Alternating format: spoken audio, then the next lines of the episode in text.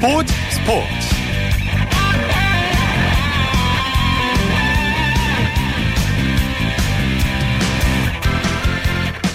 여러분 안녕하십니까 아나운서 오승원입니다. 오늘은 특집 9시 뉴스 중계로 10분 늦게 시작했습니다. 북한이 최후 통첩 시한 2시간 앞두고 자, 극적으로 남북 고위급 접촉을 한다는 발표가 있었는데 이 발표가 있기 전까지 남북한은 그야말로 초긴장 상태였습니다. 어, 회담은 아직 진행 중이고요. 아직은 안심하긴 이릅니다. 자, 스포츠도 남북 관계 영향을 안 받을 수가 없는데요. 오늘 프로야구와 프로축구 등은 예정대로 진행이 됐습니다. 하지만 국제대회의 경우 불안해서 못 온다고 하거나 참가를 철회하는 경우도 있어서 바짝 긴장하게 되죠. 하루 앞둔 세계 유소년 태권도 대회의 경우 선수단이 참가를 철회한 게 아니냐 이런 우려의 목소리가 나오기도 했는데요. 참가 선수들 대부분이 입국을 했고요. 경기 준비도 지금 잘 되고 있어서 차질 없이 대회가 진행될 것이라고 합니다.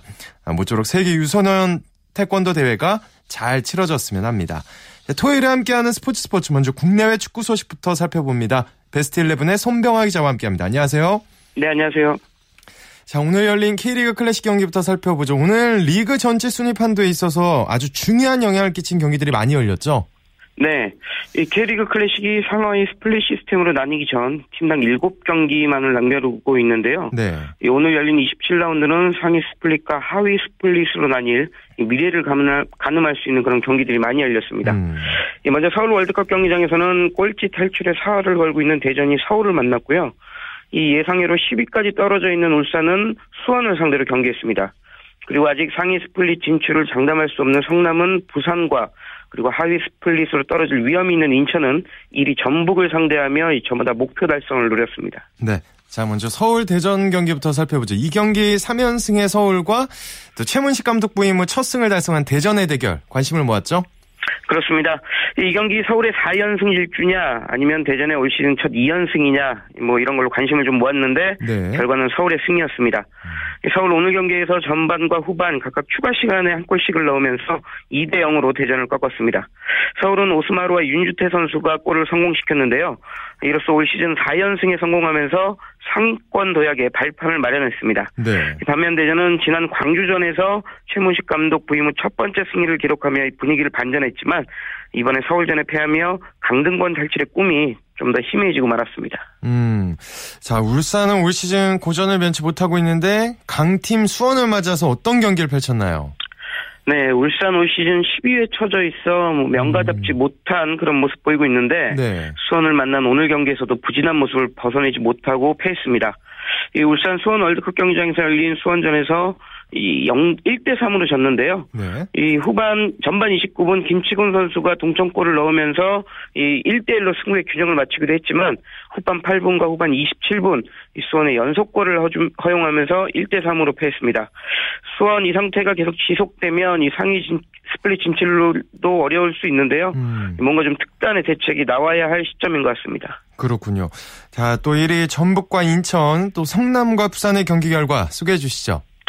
네, 오늘 저녁 7시 전주 월드컵 경기장에서 열린 전북 인천전은 이 원정팀 인천의 1대0 승리로 끝났습니다. 네. 인천 후반 20분 김인성 선수가 선제골을 넣었는데 이 골을 끝까지 잘 지켜 리그 1위 전북을 격파하는 파란을 일으켰습니다. 같은 시각 탄천에서 열린 성남과 부산 경기에서는 홈팀 성남이 역시 1대0으로 승리했습니다. 이 성남 후반 21분 김동희 선수가 선제골을 넣었는데 이후 부산의 반격을 적절하게 막아내면서 음. 한 골차 승리에 성공했습니다. 자, 내일 열리는 K리그 클래식 경기도 아주 순위 싸움에서 중요하잖아요. 어떤 경기들인지 소개를 부탁드릴게요. 네, 내일 저녁 7시 광주 월드컵 경기장과 광양 축구 전용구장에서 이 두 경기가 열립니다. 예, 이번 경기는 광주와 제주 그리고 전남과 포항의 격돌로 꾸려지는데요. 네. 네팀 모두 상위 스플릿 진출을 노리고 있는 팀들이라 뭐 정말 치열한 혈전이 예상됩니다. 음. 관심을 끄는 경기는 이 전남 포항전입니다. 이 홈팀 전남은 현재 승점 38점으로 6위, 원정팀 포항은 승점 41점으로 3위를 달리고 있는데 내일 경기 결과에 따라 두 팀의 승점 차이가 6점으로 벌어지거나 아니면 0점으로 좁혀질 수도 있습니다. 음. 뭐 손이 말하는 승점 6점짜리 경기가 바로 내일 경기인데요.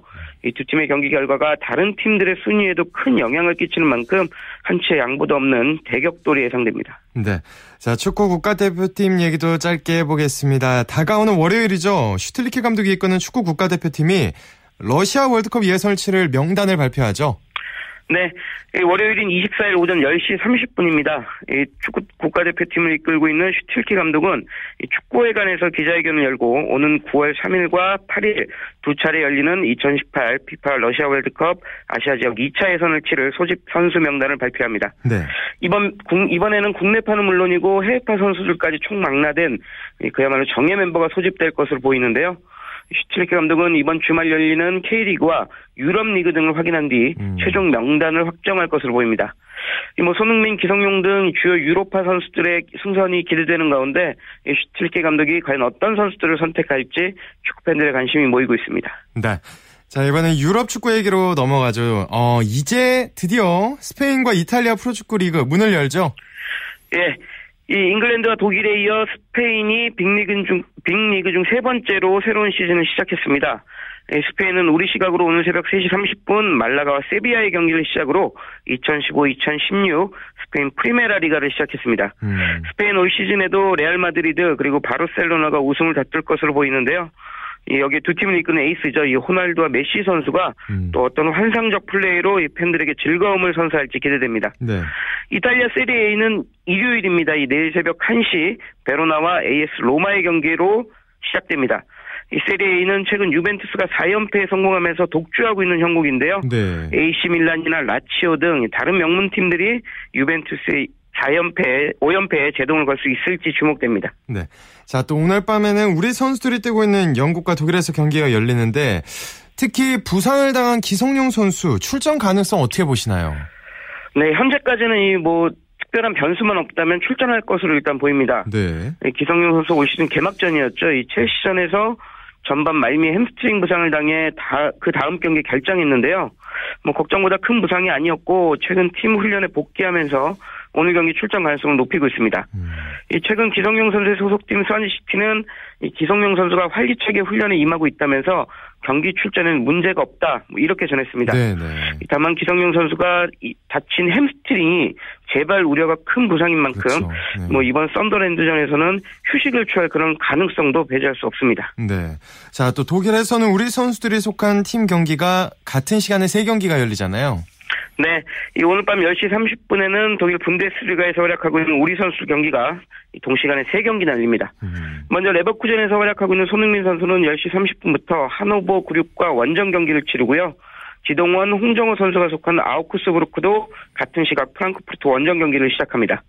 네, 그리고 김진수 선수가 뛰고 있는 오펜하임은 리그 최강이죠. 바이에른 미넨과 홈 경기를 펼치는데 네. 이 경기 역시 10시 30분에 시작합니다. 이 같은 시간대 최대 4명의 코리안 분데스리거가 독일 땅을 누빌 수도 있어 이 분데스리가 좋아하시는 축구 팬들은 오늘 밤 잔뜩 긴장하셔야 될 것 같고요.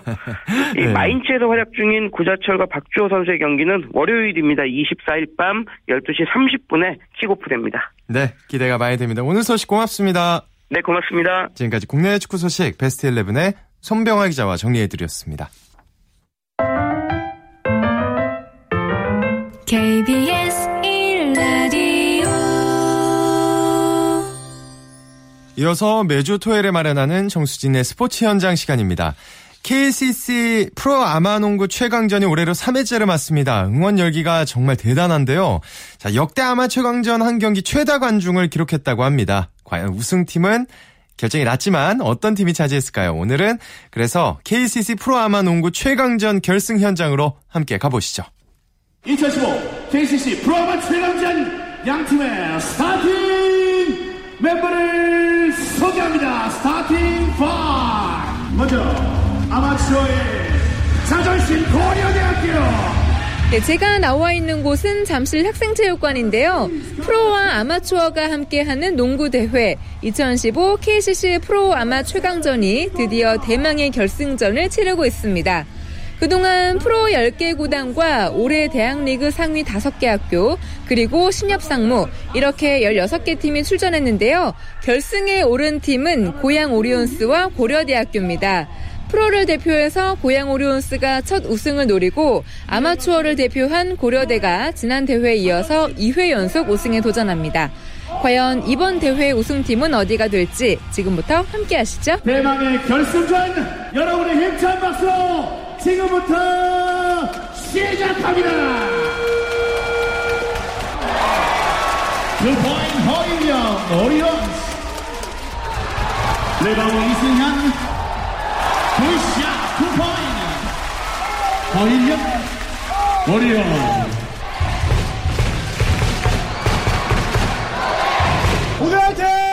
네, 오늘 이 프로아마 최강전 최다 관중 신기록을 세운 만큼 많은 관중들이 열띤 응원을 하고 있는데요. 프로아마 최강전에서 어떤 매력을 느끼고 있는지 함께 들어보시죠. 대학생들의 패기와 프로들의 노련함이 맞붙는 또 결승전에서 또 프로팀이랑 대학팀이랑 붙으니까 더 재밌는 것 같아요. 지금 고대가 지고 있는데 3쿼터부터 이길 거라고 믿습니다. 젊은 선수들의 패기를 믿습니다. 이게 정규 리그랑 틀리게 대학팀하고 같이 붙을 수 있어서 실력 비교도 되고 그런 게 좋은 것 같아요. 그러니까 아마팀도 프로팀을 이길 수 있다 이런 거 진짜 뭐 프로팀은 경기를 많이 뛰어서 노련비와 위험 상황에서 대치할 수 있는 능력이 좀 많이 있는 것 같아요. 아마팀은 확실히 젊으니까 빠르고 패기 넘치고 막 그런 게 좋은 것 같아요. 프로 선수라고 하면은 이제 뭔가 약간 최상에 있을 거라고 생각을 하는데 아마추어 선수들이 뭔가 다듬어지지는 않았지만 다른 실력이나 다른 팩이나 이런 것들로 그거를 뛰어넘을 수 있다는 것을 보여준다는 게 너무 매력적인 것 같습니다. 고대야지! 오리온스 응원하러 왔습니다. 재밌게 보고 있고요. 오리온스가 지난 시즌보다 훨씬 더 지금 기량이 발전되는 게 눈으로 보이니까 그런 거만 봐도 더 재미가 있네요. 일단 시기적으로 농구가 겨울 스포츠인데 이렇게 지금 여름에 이렇게 볼 수 있다는 게 첫째로 큰 매력이 있고요. 외국인 없이 순수 우리 국내 선수들만 할 수 있는 그 경기 뭐 그런 점이 좀이 프로 아마 최강전 장점인 것 같아요. 오리온스 화이팅!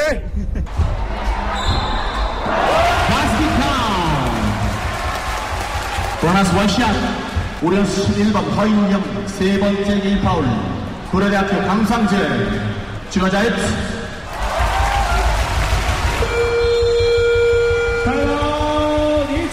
KCC 프로아마 최강전 우승 고양 오리온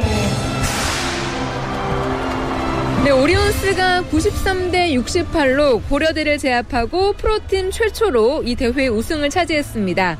그러면 우승팀의 감독 추일승 감독과 대회 MVP를 차지한 이승현 선수를 함께 만나보시죠. 말씀드리기가 좀 쑥스럽긴 한데 그래도 저희 선수들이 이제 뭐 대회를 위해서 열심히 훈련하고 그런 보람을 어, 느껴서 상당히 좀 자랑스럽고요. 이것이 정규리그나 챔피언 결정전이었으면 좋겠습니다만 아무래도 이제 선수들이 어, 이런 것이 좀 더 자신감을 갖고 팀의 자긍심을 갖는 계기가 아닌가 싶습니다. 쭉 정규리그도 이어가서 좋은 성적 내고 싶습니다.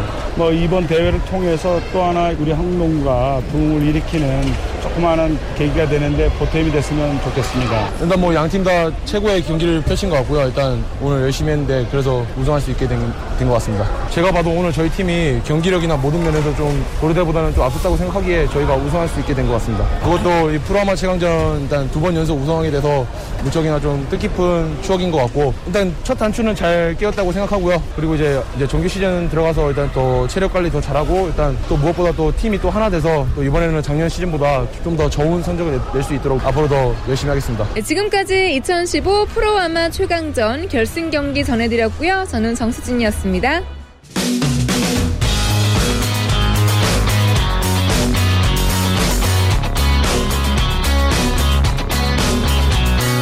따뜻한 비판이 있습니다. 냉철한 분석이 있습니다. 스포츠 스포츠 스포츠 세계 라이벌을 집중 조명하는 시간, 스포츠 라이벌의 세계 시간입니다. 매주 토요일 만나고 있죠. 한겨레 신문의 김동훈 기자와 함께합니다. 안녕하세요. 예, 안녕하세요. 네, 오늘 어떤 라이벌인가요? 예, 지난번에 소개시켜드렸던 프로축구 2부 리그 K리그 챌린지 최고의 골잡이죠. 아, 네, 네. 예, 똑같이 등번호 18번을 달고 뛰고 있는 서울 이랜드의 주민규 선수 그리고 상주 상무의 이정협 선수 의 라이벌 2탄입니다. 오늘. 음, 그렇군요. 주민규 선수가 K리그 챌린지 그 25경기에 출전해서 무려 17골을 터뜨리면서 경기당 0.68골 정말 놀라운 득점력을 이어가고 있고요. 네. 이정협 선수는 이 대표팀에 좀 자주 차출이 된, 되는데도 음. 득점 7골, 어시스트 6개 이러, 이러면서 이제 또 K리그 챌린지 선수 가운데 가장 많은 경기 MVP를 6번이나 차지했습니다. 네. 어. 자, 이 두 선수가 지난 12일인가요? 올 시즌 마지막 맞대결 펼쳤다고요? 예, 그렇습니다. 예, 올 시즌 두 번의 맞대결이 앞서 있었는데 이정엽 선수의 상주 상무가 주민규 선수의 서울 이랜드를 잇따라 3대2 펠레스코아로 이겼어요. 네. 두 번의 맞대결에서 두 선수의 활약도 엄청났는데요. 주민규 선수는 무려 3골을 넣었고요. 이정엽 선수도 한 골에 두 개의 도움 주기로 두 선수 똑같이 세 개의 공격 포인트를 기록을 했습니다. 음. 어, 지난 10일 상무의 홍구장, 경북 상주 시민구장에서 두 선수의 올 시즌 마지막 맞대결, 세 번째 맞대결이 있었는데요. 네. 이랜드 주민규 선수는 풀타임으로 뛰었고요. 상무 이정엽 선수는 아- 아무래도 동아시안컵 출전 갔다 왔잖아요. 그래서 네. 그 여파 때문에 후반에 교체 투입되면서 두 선수의 맞대결은 후반에 이루어졌습니다. 어쨌든 두 선수의 활약은 어땠나요? 그러니까 앞서 두 경기 활약이 너무 뛰어났기 때문에 두 팀의 대결은 사실 두 선수의 맞대결 이렇게 압축이 되는데 어, 두 팀의 경기 1, 2위 간 맞대결에 더욱더 관심을 모았거든요. 어, 또 K리그 챌린지 1위 팀이 내년 K리그 클래식으로 자동 승격이 되기 때문에 어, 엄청나게 중요한. 경기였습니다. 네. 네. 상무가 먼저 전반 16분에 임상협 선수의 선제골로 1대 0으로 앞서갔는데 이랜드가 후반 14분 최치원 선수의 동점골이 나왔어요. 근데 바로 이 동점골을 주민규 선수가 어시스트를 했습니다. 어, 주민규 선수는 활발하게 공격을 이끈 반면에 이정협 선수는 아무래도 좀 몸놀림이 음. 둔했는데 이 동아시안컵 출전에 따른 피로 여파 음. 어, 그래서 그런지 슈팅을 좀 하나도 날리지 못했어요. 어. 자, 이정협 선수와 주민규 선수 어쨌든 챌린지의 최고의 스타입니다. 예. 이 두 선수의 학창 시절은 어땠나요? 이정협 선수를 먼저 말씀드리면 유소년 시절에 부산에서 꽤나 이름을 날렸다 그래요. 노. 초등 유소년 시절부터. 네. 이 단감 초등학교 4학년 때 축구를 시작해서 덕천 중학교 또 어, 부산 아이, 아이파크의 유스팀 동래 고등학교 명문이죠. 음, 네. 여기를 거쳐서 숭실대를 졸업했고요. 주민규 선수는 어렸을 때부터 정, 덩치가 굉장히 좀 좋았다 그래요. 어. 체격에 비해서 기술도 출중한 편이었다고 하는데 풍생중학교 대신고등학교를 졸업을 했는데 그리고 한양대를 나왔죠. 음. 여러 포지션 소화할 수 있었기 때문에 상대가 강하면 중앙 수비수도 받다가 또 팀의 골이 절실하면 센터포드도 이렇게 이야, 팔방미인이었다 끝에서 그래요. 끝으로 그냥. 그 두, 네. 선- 두 선수 모두 대학 시절에 득점왕을 차지한 적이 있었는데 이정엽 선수는 숭실대 시절에 2012년에 어, 제43회 전국 축구대학 축구연맹전 득점왕에 올랐고요. 어. 또 주민규 선수는 대학교 2학년 때 어, 전국 축구 1, 2학년 어, 대회가 있어요. 여기서 네. 또 득점왕을 차지했습니다. 이야. 자, 그러면 이 두 선수 라이벌인데 이 두 선수의 공통점이 있다면 어떤 게 있을까요? 축구 인생에서 좌절을 맛보다가 K리그 챌린지에서 날개를 폈다. 아, 정말 두 선수는 어 K리그의 그 K리그 챌린지가 자신들의 꿈을 실현한 무대인데요. 네. 우선 이정엽 선수 원래는 부산 아이파크에 입단을 했었거든요. 근데 여기서 두각을 좀 나타나지 못했고 상무에 입단을 했죠. 음. 그러면서 축구 인생이 확 바뀌었고요. 음. 주민규 선수 역시 K리그 클래식 팀에 가지 못하고 K리그 챌린지 팀 고양 FC에서 뛰다가 음. 올해 신생팀 서울 이랜드로 이적을 했는데 그러면서 이제 최전, 최전방 공격수로 변신을 했거든요. 이것이 축구 인생이 완전히 달라진 모습, 음. 그, 계기가 됐어요. 예. 근데 정말 사실 그 프로축구나 프로야구, 뭐, 프로 의 그런 어떤 시장을 보면 선수는 많고 뛸 곳은 별로 없고 그렇죠. 굉장히 굉장히 치열하잖아요. 예. 근데 이렇게 눈에 띄는 활약을 하기가 쉽지 예. 않을 것 같은데 어떤 계기가 있나요? 공교롭게도 두 선수 모두 외국인 감독 눈에 띄었다. 이런 공통점이 있어요. 네. 뭐 이정엽 선수는 잘 알다 알려졌다시피 슈틸게 감독의 눈에 띄었죠. 그래서 황태자죠. 네. 지난 1월달 호주 아시안키 아시안컵 때 국가대표에 깜짝 발탁이 됐는데 이 파격적인 발탁이었죠. 음. 뭐 정말 주변에서는 만류를 했어요. 슈틸리케 감독한테 음. 지금 이정협 선수 정말 이름도 없고 어떻게 뽑을 수 있느냐 만류까지 했는데 경험 없는 선수를 발탁했을 때 그의 경기력으로 인해서 문제가 생긴다면 그건 전적으로 내 책임이다. 감독 책임이다. 이렇게 슈- 네, 슈틸리케 네. 감독이 특정 선수를 두둔하기까지 했어요. 주민규 선수는요 K리그 챌린지 고양 FC 뛰다가 이제 그 어, 이 사실 이제 잘했거든요. 네. 서른 경기에서 다섯 골 넣으면서 수비형 미드필더로서 잘했는데 음. 그러면서 1부 리그 즉 K리그 클래식에서 이제 그 러브콜을 받았어요. 음. 그런데 서울 이랜드 초대 사령탑 마틴 레니 감독인데 이분이 어, 공격수로서 훌륭한 자질을 가졌다면서 주민규 선수를 2부 리그 팀에 남으라 그랬어요. 그래서 음. 어. 결국 우리 팀으로 와라 이랜드에 와라 해서 여기에 합류하면서 스트라이커로 변신했는데 이러면서 주민규 선수의 이름이 알려지기 시작했죠. 야, 그래 참 어떻게 말하자면 좀 대단한 선택을 했다 주민규 선수 입장에서는 그렇죠. 네. 어, 어쨌든 주민규 선수 요번 동아시안컵 대회에는 대표팀에 발탁되지 못했습니다. 예. 어떻게 봐야 될까요? 그 슈틸케 감독의 스타일이 아니라고 봐야 될까요? 어떻게 보면 두 어, 이랜드가 대표팀하고 연습 경기를 했는데 이랜드 주민규 골도 선수가 골. 넣었잖아요. 예. 그러니까 이 슈틸게 감독께서 앞에서 주민규 선수가 시위를 한 골인데 그렇죠. 주민규 선수의 스타일은 한마디로 원샷 원킬. 음. 그러니까 기회를 잡으면 놓치지 않는 정말 묵직한 최고의 덕목 아닌가요? 예, 묵직한 골잡이 스타일이고요. 이정엽 선수는 경기 전체를 지배하면서 그라운드를 분위기를 이렇게 좀 바꿔놓는 그런 스타일이죠. 그러니까 주민규 선수의 스타일을 아무래도 시틀리 감독이 좀 선호한다 이렇게 어 보는 아저 이정엽 선수의 예. 스타일. 주민규 선수는 아까도 말씀드렸지만 어, 중고등학교 시절에 중앙 수비수를 봤지만 골이 반드시 필요할 때는 최전방 공격수를 음. 할 정도로 골감각이 탁월한 선수고요. 반면에 이정엽 선수는 스트라이커로서 어, 움직임이 매우 활발하죠. 그리고 또 헤딩력까지 갖춘 대형 선수인데 음. 어쨌든 두 선수의 어떤 그 성장 모습 우리 대표팀에도 큰 힘이 될 것 같고요. 음. 두 선수의 성장을 지켜보면서 K리그 어, 클래식 말고 챌린지도 활성화되는 요즘 분위기가 네, 참 네, 좋아 네. 보여요. 관중이 점점 더 늘었으면 좋겠습니다. 예. 오늘 예 고맙습니다. 예, 감사합니다. 네, 스포츠 라이벌의 세계 한겨레 신문의 김동훈 기자와 함께했습니다.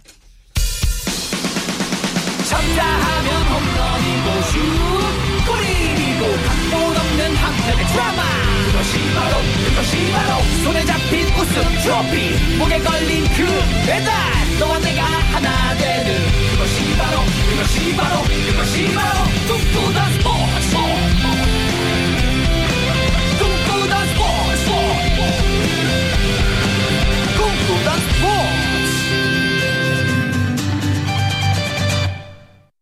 이어서 프로야구 소식 살펴봅니다. 이데일리의 박은별 기자와 함께합니다. 안녕하세요. 네, 안녕하세요. 네, 오늘 다섯 경기 중에 가장 관심을 끄는 경기, 어, 이렇게 볼 수 있을까요? 스승과 제자의 빅매치다. 하나와 기아, 기아전인데, 경기 전부터 두 감독이 아주 재미난 약속을 했다면서요?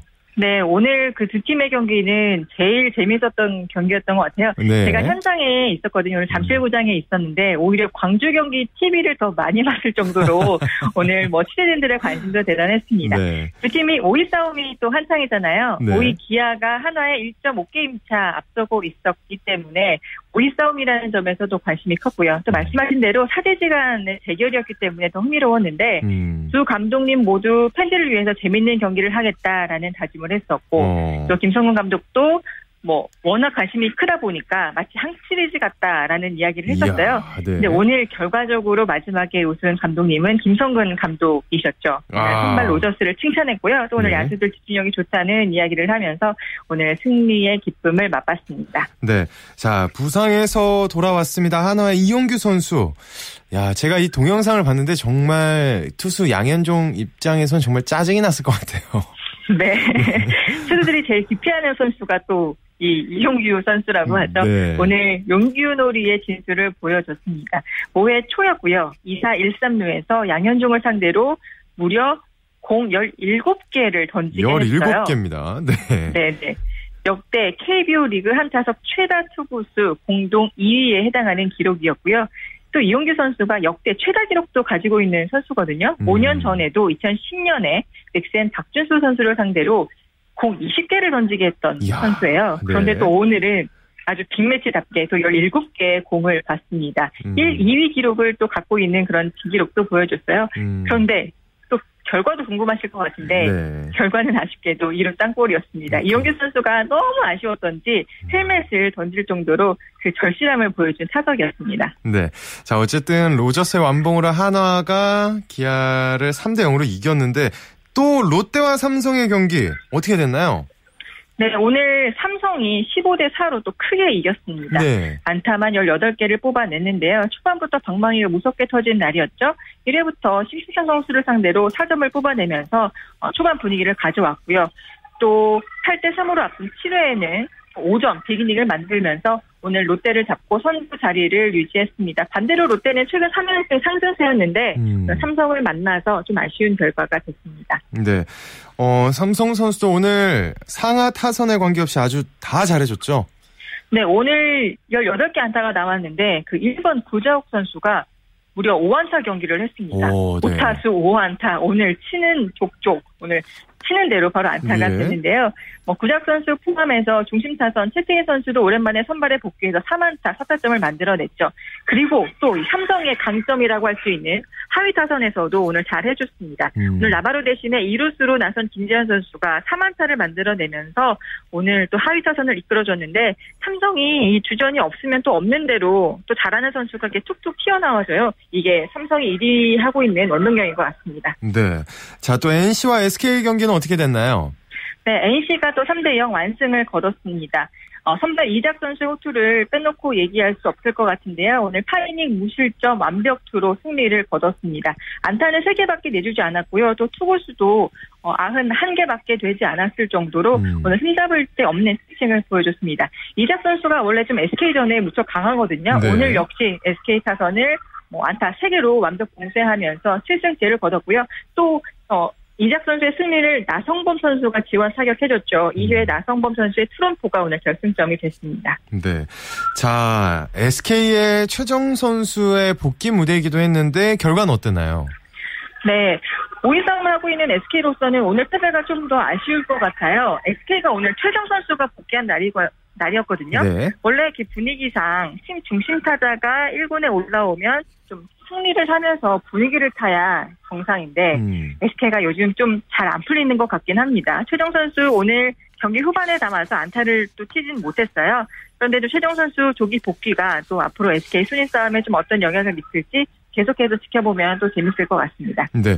자, NC의 나성범 선수 20홈런 20도를 달성했네요.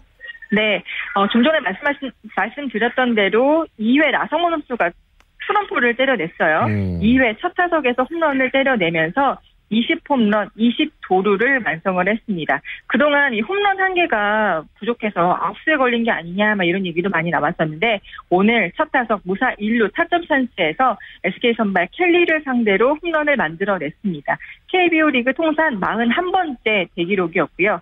또 개인적으로는 첫 대기, 첫 기록입니다. 음. 그리고 또 오늘 그 점수가 또 팀 승리를 결정하는 한 방이어서 나성범 선수 오늘 정말 기쁜 날이 될 것 같아요. 네. KT는 두산에게 재역전승을 거뒀네요. 네, 4대3 역전승을 거뒀는데요. 어, 2대3으로 지고 있다가 7회 말에 오늘 1군에 올라온 윤효석 선수가 홈런으로 동점을 만들었고요. 또 8회에 마르테 선수의 적시타가 나오면서 오늘 결승점을 뽑았습니다. KT로서는 오늘 선발 윤근영 선수가 1회 중간에 어깨 통증으로 좀 일찍 마운드에서 내려가면서 음. KT가 초반부터 고비를 맞는 듯 했는데 또 불펜들이 또 잘 막아주면서 오늘 승리할 수 있었습니다. 네.